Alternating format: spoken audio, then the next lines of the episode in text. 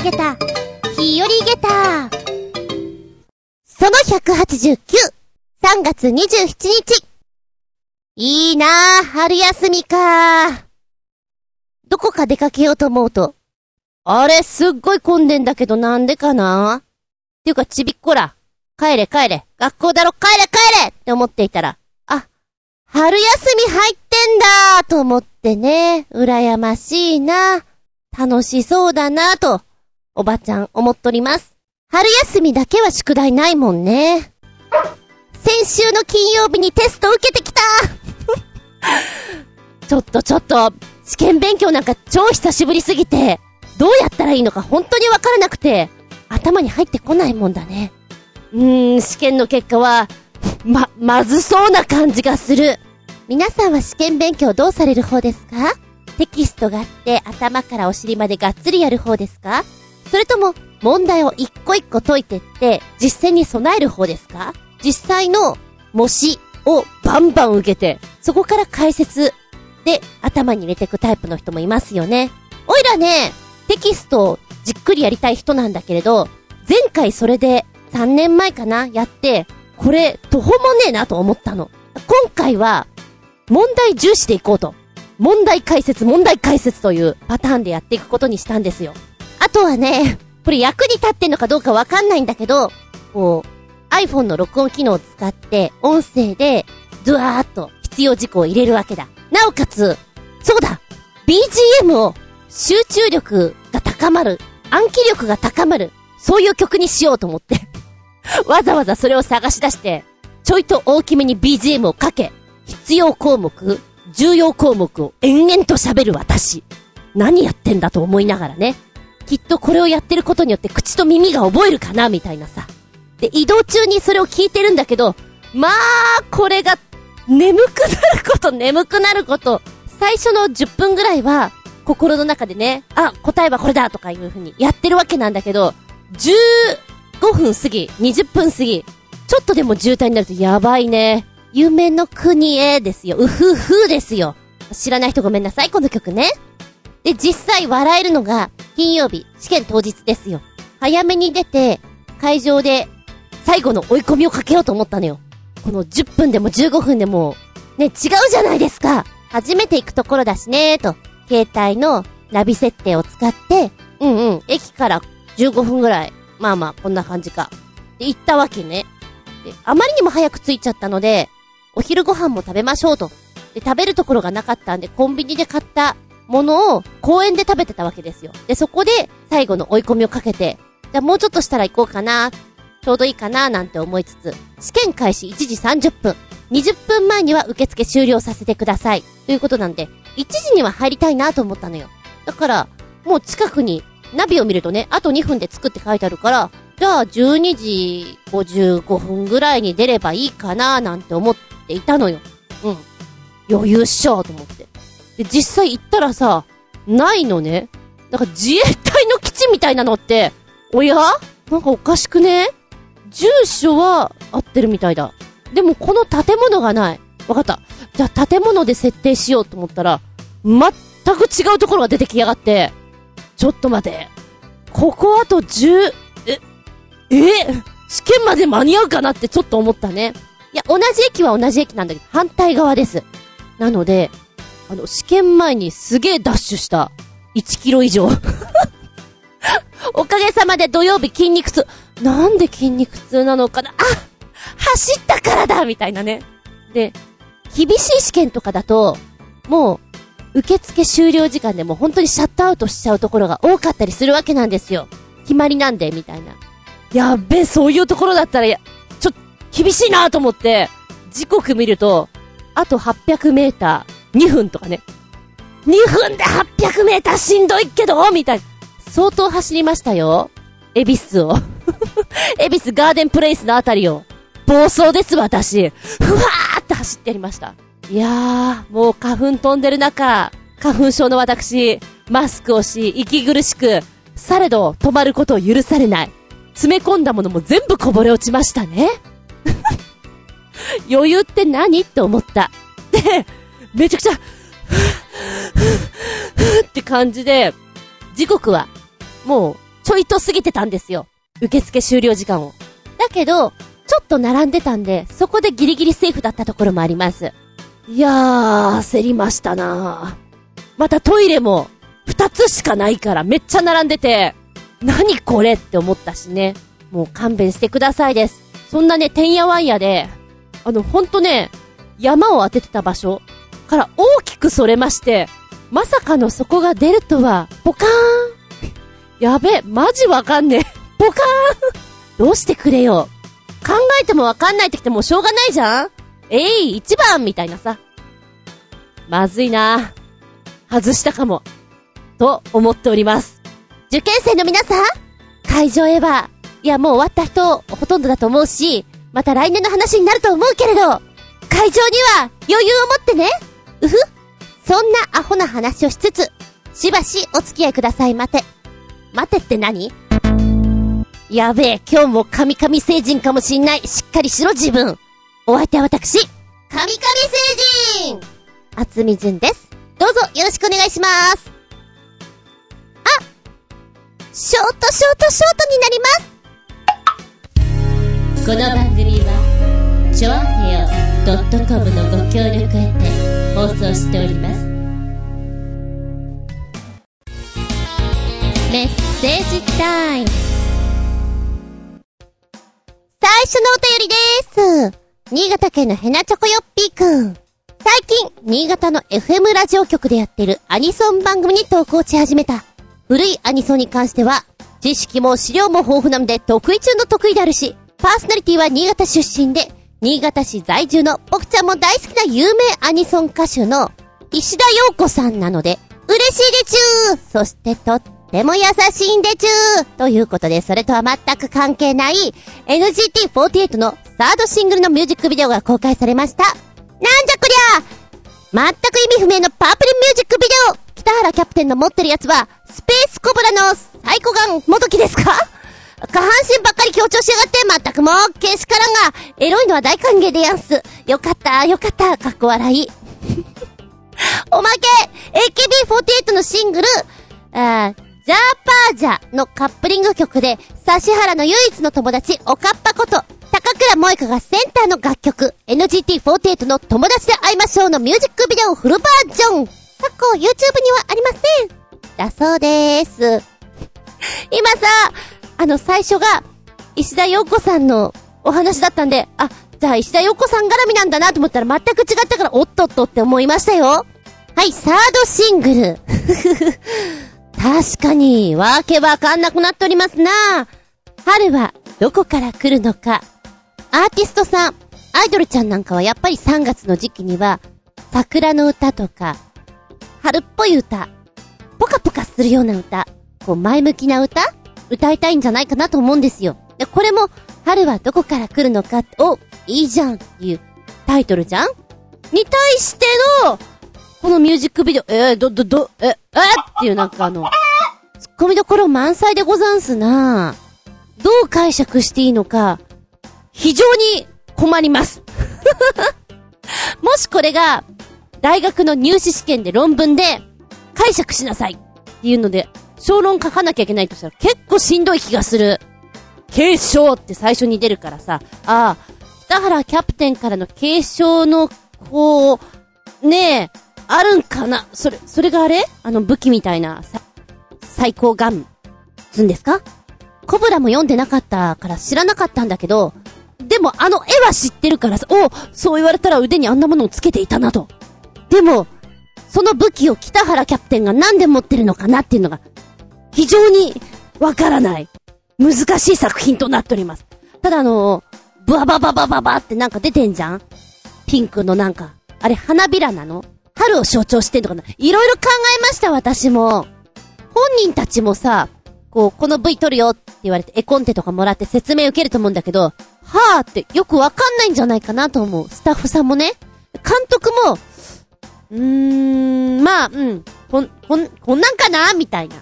監督はあるのかな？ベースが。すげえ難しいと思いながら、見た。曲はね、割とこう、スローっていうか、なんか低音で始まるよね。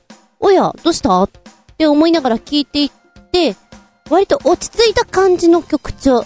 サビもね、すごい高音にポーンって飛んでいっちゃう。キンキンした曲になっちゃうのかなと思ったらそんなことなくて、とっても聴きやすい曲だなと思った。振り付けも可愛いじゃないですか。ね。赤い制服。絵を見る限りには、もう、内容はもう意味不明なんだけれども、確かに、あの、下半身 下からこう、ぐわっとこう舐めるような絵が多いなっていう。なんか、意図されてるんですかね一番最初のところなんかさ、こう、ちょっと、夢の中のような、わけのわかんないような絵が出てくるじゃないですか。みんなね。マネキンみたいに止まってる方が面白いんじゃないかななんて思ったんだけど、うん。いろいろ考えながら。で、久しぶりにあのミニスカート、編みたい、見ました。不思議な感じです。アイドルちゃんがあれを着ていると。やっぱり男性陣はうはっと思うのかな？よっしゃ来いみたいな。そうさなちょっとカメラアングルとか違和感を感じますなはい。そしてもう一丁つけてくれてるおまけの曲ですね。おまけの曲は、お、そうそう私の好きなおかっぱちゃんの曲でしたね。えーと、きっとね、本人たちはこういうのが好きなんじゃないかなと思った。いわゆる失恋ソングってやつじゃない？曲名が、友達でいましょう。告白してさ、いや、ちょっとそういう風に見られないんだよね、とか、そういう風に言われてしまった後の気まずさ、もうどうしていいやらわからない !5 分前に戻りたいよとか、こう、ジレンマみたいなのをすごい感じる。で、やっぱその、オッケーだよって言われなかったことに対しての切なさとかさ、あるじゃん。うまいこと表現してるなと思って。で、そういうの一歩一歩、ね、歩んでいって、成長に繋がっていくと思うのね。大人に向かっていく一歩っていう意味合いで、この曲は絶対好きだろうなと思った。で、お衣装も、あの、赤いワンピース、ちょっと、大人っぽい雰囲気出せてて、絶対これ好きだと思って見ていた。うん。で、お衣装赤って言ったんだけど、白バージョンもあって、赤と白の、この、合わせ具合がまたいいよね。ピュアなホワイト。背伸びをした赤みたいなさ、感じが。なんかね、この2曲は、春に向けてワンセットで見ると、ちょっとなんか自分の中でストーリーが生まれそうな感じがするなと思って見ちゃいましたね。で、一番最初に教えてくれた石田洋子さん。えー、アニメソングでどんな曲なんだろうと思っていたら、1993年美少女戦士セーラームーン R のエンディングテーマ、乙女のポリシーでデビューを果たしてるということで、懐かしいと思って今聞いてみたの。この声ってさ、一瞬、あれ？声優さんが歌ってるのかなって思うような性質だと思うんですよ。作られたような声なのかなって思ったらそういうわけじゃないから、すごくいい声だなーで、非常に軽やかなんだよね。曲目が、まあそういうテンポだったり、ノリだったりっていうのもあるんだけど、いいよ。ソフトな、綿のような、ふわふわっとした感じを受けて。そうか、この声の人か、石田洋子さん。やだ、すごく気になる番組だな。どっかで聞けないのかな。アニメソング、私もすごく好きでした。今のは、全然ついていけてないんですけど、昔のアニメの方が、そのアニメの顔顔？色を出してたじゃないですか。あの時代のがとっても好きです。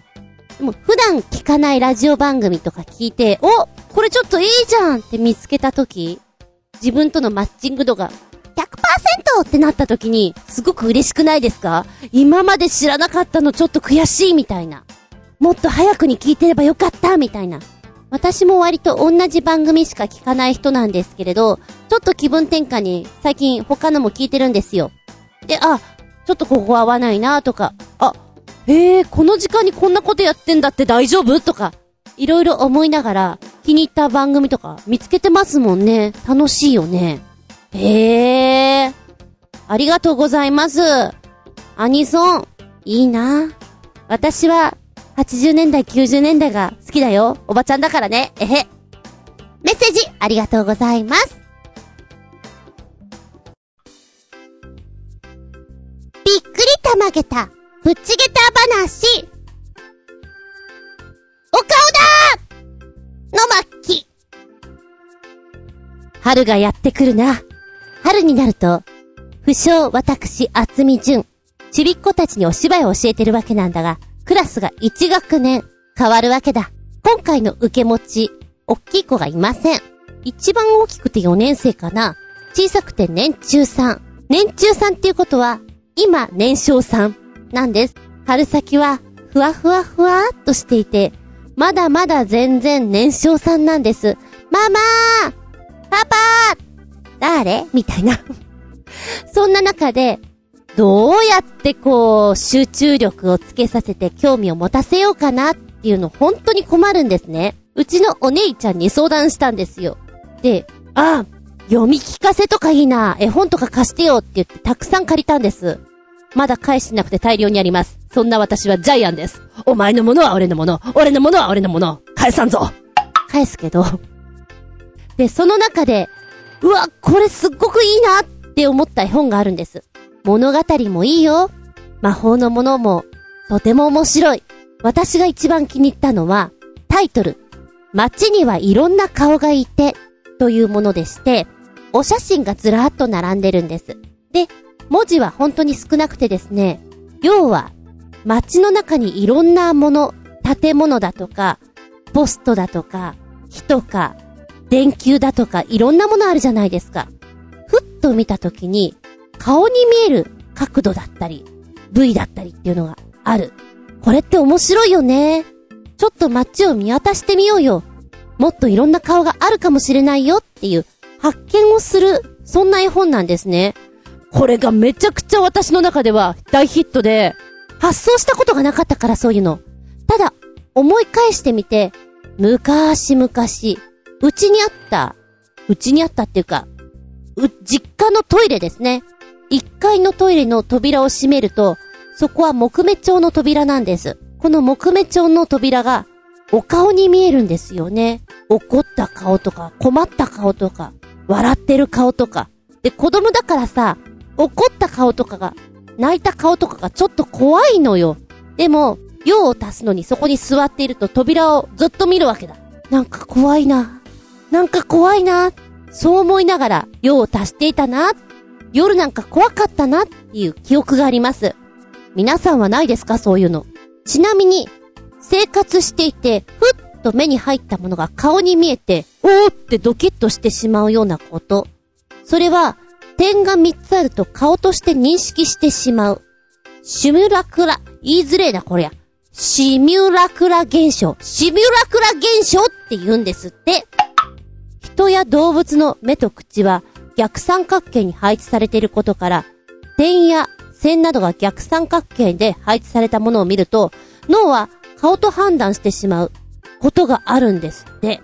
ちなみに、この逆三角形の点、点を顔のような認識として捉えるものをシュミュラクラ現象と言うんですけど、同じように似ていて、目の錯覚によって何でもないものが人に見えてしまうような現象、これをパレイドリア現象と言うんですって。なので、心霊写真とか、ここに人の顔が見えるような気がする、人の顔だって思ってしまうのは、その逆三角形の点の認識から言っていくならば、シミュラクラ現象。そうじゃなくてなんとなく見える、人の顔のように見えるんじゃないっていうのがパレイドリア現象。まあ、実際本当に心霊写真っていうのもあるのかもしれないしね。うん。人のこの感覚っていうのは面白いなと思う錯覚とかさ。で、私はこの別に難しく考えることはないんですけども、パッと見たときに顔に見えてしまうものっっていう映像を見たときにすごい幸せな気分になって気分盛り上げただったんですよ。うわこれお花に見える。目でしょ？口でしょ？みたいな。笑った顔に見えるとかいうのを本当にそういう風に見える。もしくは、もうそういう風にしか捉えられないような絵とかがあって、すごく幸せ気分になったんで、皆さんはどうかしらと思ってさ、例えば、レーズンパン。手に取ったレーズンパンの配置が、レーズンが目に見えて、でもって真ん中にもなんか、いい感じにこう、ね、レーズンが来てたりする。顔じゃんみたいな。子供なんか割とこういうの見つけたら喜ぶよね。お顔みたいな。もう心のゆとりがないとさ、そういうの見つけて楽しめるものってなくなるから、えーと、変わったものから画像、身近なものが顔にしか見えなくなってしまった件、私のブログの方を貼っつけときます。ずわーっと見ていただけたら、ちょっと気分が楽しくなってくるんじゃないかなと思います。なんでしょう。一つ一つにコメントがついていて、海岸で見つけた双眼鏡がガチャピンっぽいっていうかもうガチャピンにしか見えなくなってくる。私にはね、加藤ちゃんのコントで使うようなおじさんに見えてくるんだけれども、飛行機とプロペラが愉快な、ユニークなお顔に見えてるとか、塀ですよね。木の塀が豚のようなお顔に見えたりだとか、クッキーモンスターみたいなのがいる。これも楽しいな一個一個がね、相当楽しめます。これ海外かな？絵が。で、日本物は日本物で結構ね、あの、シミュラクラ現象で出てくるので、暇な時に見ていただけたら、ちょっと、おー、こんなところに発見がって楽しめると思います。そのぐらいの心のゆとりがあるといいと思います。身近なとこで行くとコンセントの裏ですとか、ポストですとか、窓、電球、この辺でシミュラクラ現象あったりしますね。見つけてください。楽しんでください。おいらの気分盛り上げた。まずは絵本からちょいとお話しさせていただきました。シミュラクラ現象、あいづらい。もう一丁お便り。新潟県のひなちょこよっぴーくん。これ、これ今言わないと、過ぎすぎになっちゃうからね。お便り !4 月2日からテレビ東京で月曜から金曜の午後5時半から生放送される帯番組、青春高校3年 C 組に NGT48 の中井理香がサブ MC として毎日レギュラー出演することになりました。中井といえば、フジテレビのハクチュームとか、テレ朝の深夜の生放送、スマートフォンデュなど、新潟では放送されてない番組ばかりに出演されてますな。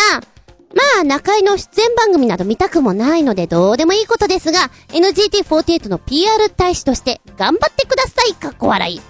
そんなことよりも、先日大々的に開催され、AKB グループメンバーも463名が受験した、よ、463名？まあ、いいや。えっと、AKB48 グループセンター試験の結果がこの度発表されました。得点上位16名のメンバーは特別選抜として楽曲をリリースすることができるという運など関係ないガチな試験でしたが結果発表にはドキドキしたね。いやー、衝撃の結末におじさん泣いたよ。よかったな。もふちゃん。おじさん泣いたよ。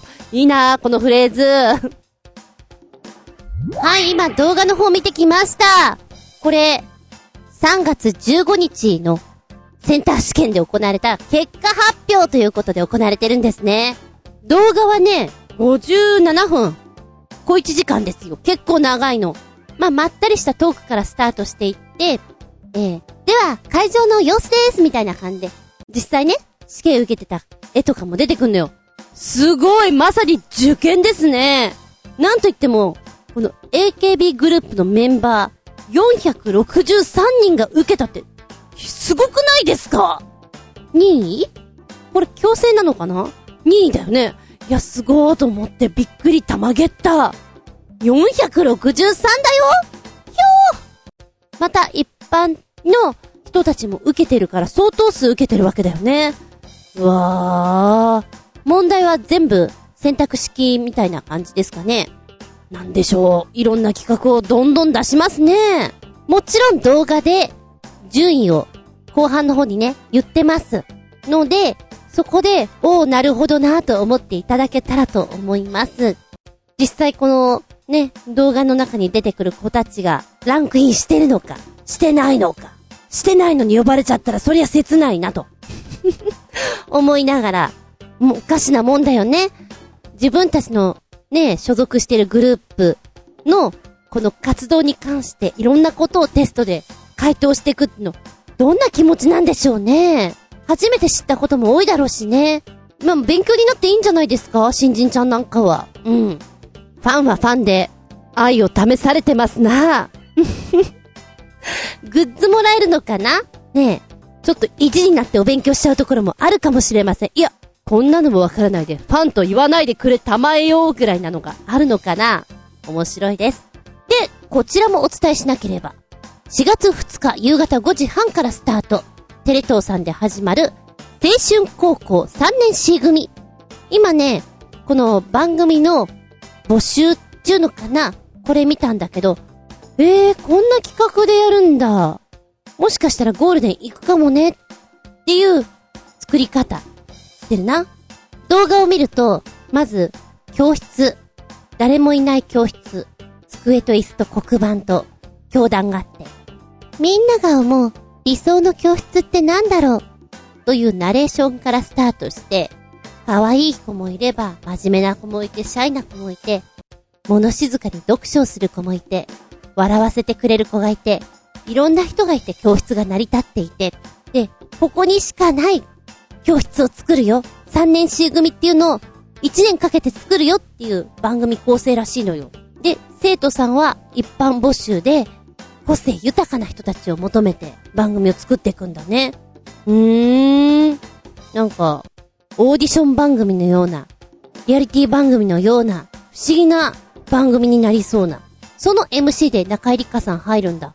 担任が、うん、まあ、芸人さんたちなんだけど、濃いなぁ。なんでしょうね。こう、昔々のおにゃんこクラブとかをちょっと思い出すような、まあ、秋元さんが手掛けてるっていうのもあって、面白い子たちがいれば何かユニットをやればいいじゃないか。こんなことやればいいじゃないか。あんなことやればいいじゃないかっていう、こう、広がりを見せてくれる番組のような感じがしますね。でも、毎日、レギュラーっていうのはなかなかすごいことだと思うよね。うん。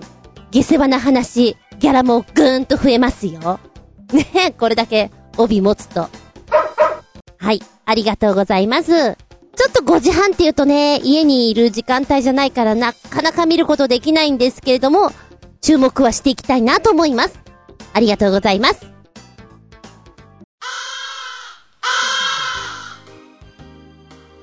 んで、ごめん。ショートショートショートって言いましたよね？私。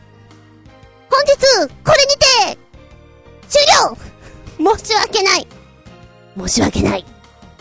え、次回はですね、来週、厳しいかな？一応安全圏狙っていかせてください。来週ではなく、4月10日、下駄190でお聞きいただけたらと思います。テーマは先延ばしだどんどん伸ばされてるぞ。でも大丈夫。忘れてない。テーマは、枕です。皆さんの枕はどんな枕？ふわふわ枕。それとも、頭をこう、優しく包み込んでくれるような、そんな枕？ちなみに私、え帰ってきて、ご飯食べて、すぐ眠くなるんですよ。で、ニャンズがいるから、こたつ周りで寝ることが多くて、そこに、もう、ぺったんこになってしまった、パンダの抱き枕があるんです。このパンダの抱き枕を枕にして、寝ることが、まあ、日課ですかね。1時間半から2時間半、そこでぐーぐー寝てやります。この間、パッと起きた。やべえ今までにないほどの寝違いをしてしまったよえーっと、寝違えてから、えー、もう、2週間ぐらい経ったか？あの、首は動くようになったけど、後遺症が残ってございます。私、どんだけ変な寝方をしたんでしょうかっていうぐらい、ガッツガツになってやりました。まさに枕というお話をするのにぴったりでございますっていうぐらい。寝具は大事だよね。なので、枕。ちなみに、寝たことはないんだけど、ウォーターベッド。あの、ウォーターベッドっていう響きが、すげえ気持ちよさそうじゃん一回寝てみたいな、って思ってます。あさらにさらにさらに。最近、こう、朝聞いてるラジオで、ラジオショッピングをやってるわけだ。その中で、お布団をね、この間、売ってたのね。布団の寿命っていうのは、っていうお話をしていて、だいたい5年ぐらいなんですと。ん？布団が5年ぐらい。ちょっと待って、今使ってるのって一体どのぐらい使ってんのかな？火の、負の、みの、世の。うーん、とんとんと。皆さんは寝具どのぐらい使ってますか？思い出せます？ちょいと私、あれ、買い替えた方がいい？ってマジ思ってます。そのぐらい、そのぐらいずっと一緒にいます。まるで、チャーリー・ブラウン、チャーリー・ブラウンだっけ？あのスヌーピーのさ、なんか毛布をずっと持ってる子。チャーリー・ブラウンは違うか。あいつみたいな。ラ、ラ、ラ、ラスティ？はい、出た検索、スヌーピー、毛布とやったら、スヌーピー、毛布、持ってる毛布の子とかで出てくるね。ライナスです。ライナスみたいにずっと持ってるそんな感じのお話したかったんだけど。ね、ちょっと調べると、ゾワワッとなるお話とかあったんで、ゾワワッという中で、お布団買おうかな。あ、枕の寿命も、うんうん、あるんだね。うんうん。ってな話をしていきたいと思います。えー、お便りは、長編ホームページ、お便りホームから送っていただきますか、もしくは、私のブログ、ずんこの独り言の方にメールフォーム用意してございます。こちらに、ポチッと入っていただいて、コメント入れていただく。でなければ、直接のメールアドレスございますので、こちらご利用ください。全部小文字です。geta アンダーバー zun アットマーク yahoo.co.jp geta アンダーバー zun アットマーク yahoo.co.jp こちらまでお願いします。では、次回は、のびのびでごめんなさいよ。4月10日。日付が変わるその頃に、うーん日付が変わったその頃に、またお聞きいただきたく思います。お相手は私、レンジが来たぞー厚み順でした。見舞い、聞く舞い、話す舞い。ずんこの話も、もう、おしまい。